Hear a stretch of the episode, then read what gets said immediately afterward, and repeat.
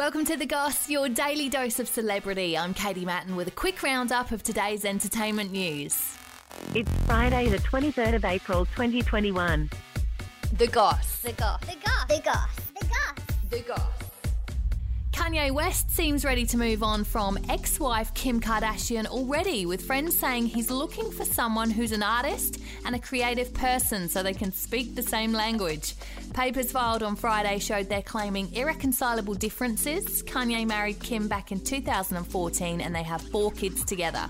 He recently told G Q magazine, "I am Michelangelo, I am Picasso, I am unquestionably, undoubtedly the greatest human artist of all time. It's not even a question at this point, it's just a fact." Everybody says, who does he think he is? I just told you who I thought I was, a god. I just told you. That's who I think I am. Aussie T V presenter and host of The Bachelor, Osher Gunsberg, has spoke out about the ringing in his ear that changed his life. After years of working at nightclubs five nights a week, he realised the ringing in his ears didn't stop, a condition known as tinnitus. Osher said he stopped going to dinner with more than two people because he couldn't hear what anyone was saying and even started to get his own words wrong.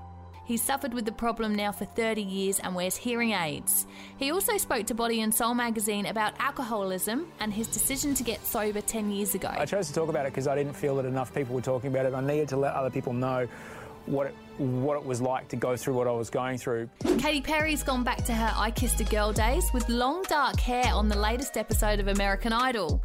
Swapping her short blonde crop for a long brunette wig, fiancé Orlando Bloom commented on the photo on Insta, saying, "Baby, we're all out of oat milk." It's unsure whether that was an inside joke or whether they really were out of milk. She started filming just five weeks after her daughter Daisy Dove was born, who she says is doing well. "I'm just about to go home to my little girl Daisy Dove." And Ellen DeGeneres has revealed she drove partner Portia to hospital last month after three cans of cannabis drinks and sleeping tablets. Portia needed emergency treatment for appendicitis, but fans have slammed the star for driving under the influence instead of calling an ambulance. The can brand cannabis drinks contain T H C, the high-inducing compound in marijuana, which could have substantially impaired her driving.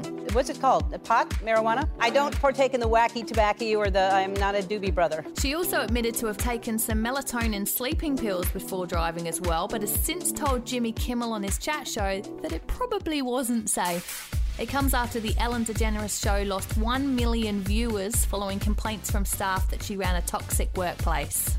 Follow us on Spotify, like, rate and subscribe wherever you get your podcasts from. That's The Goss today. See you again on Monday. A Podshape production.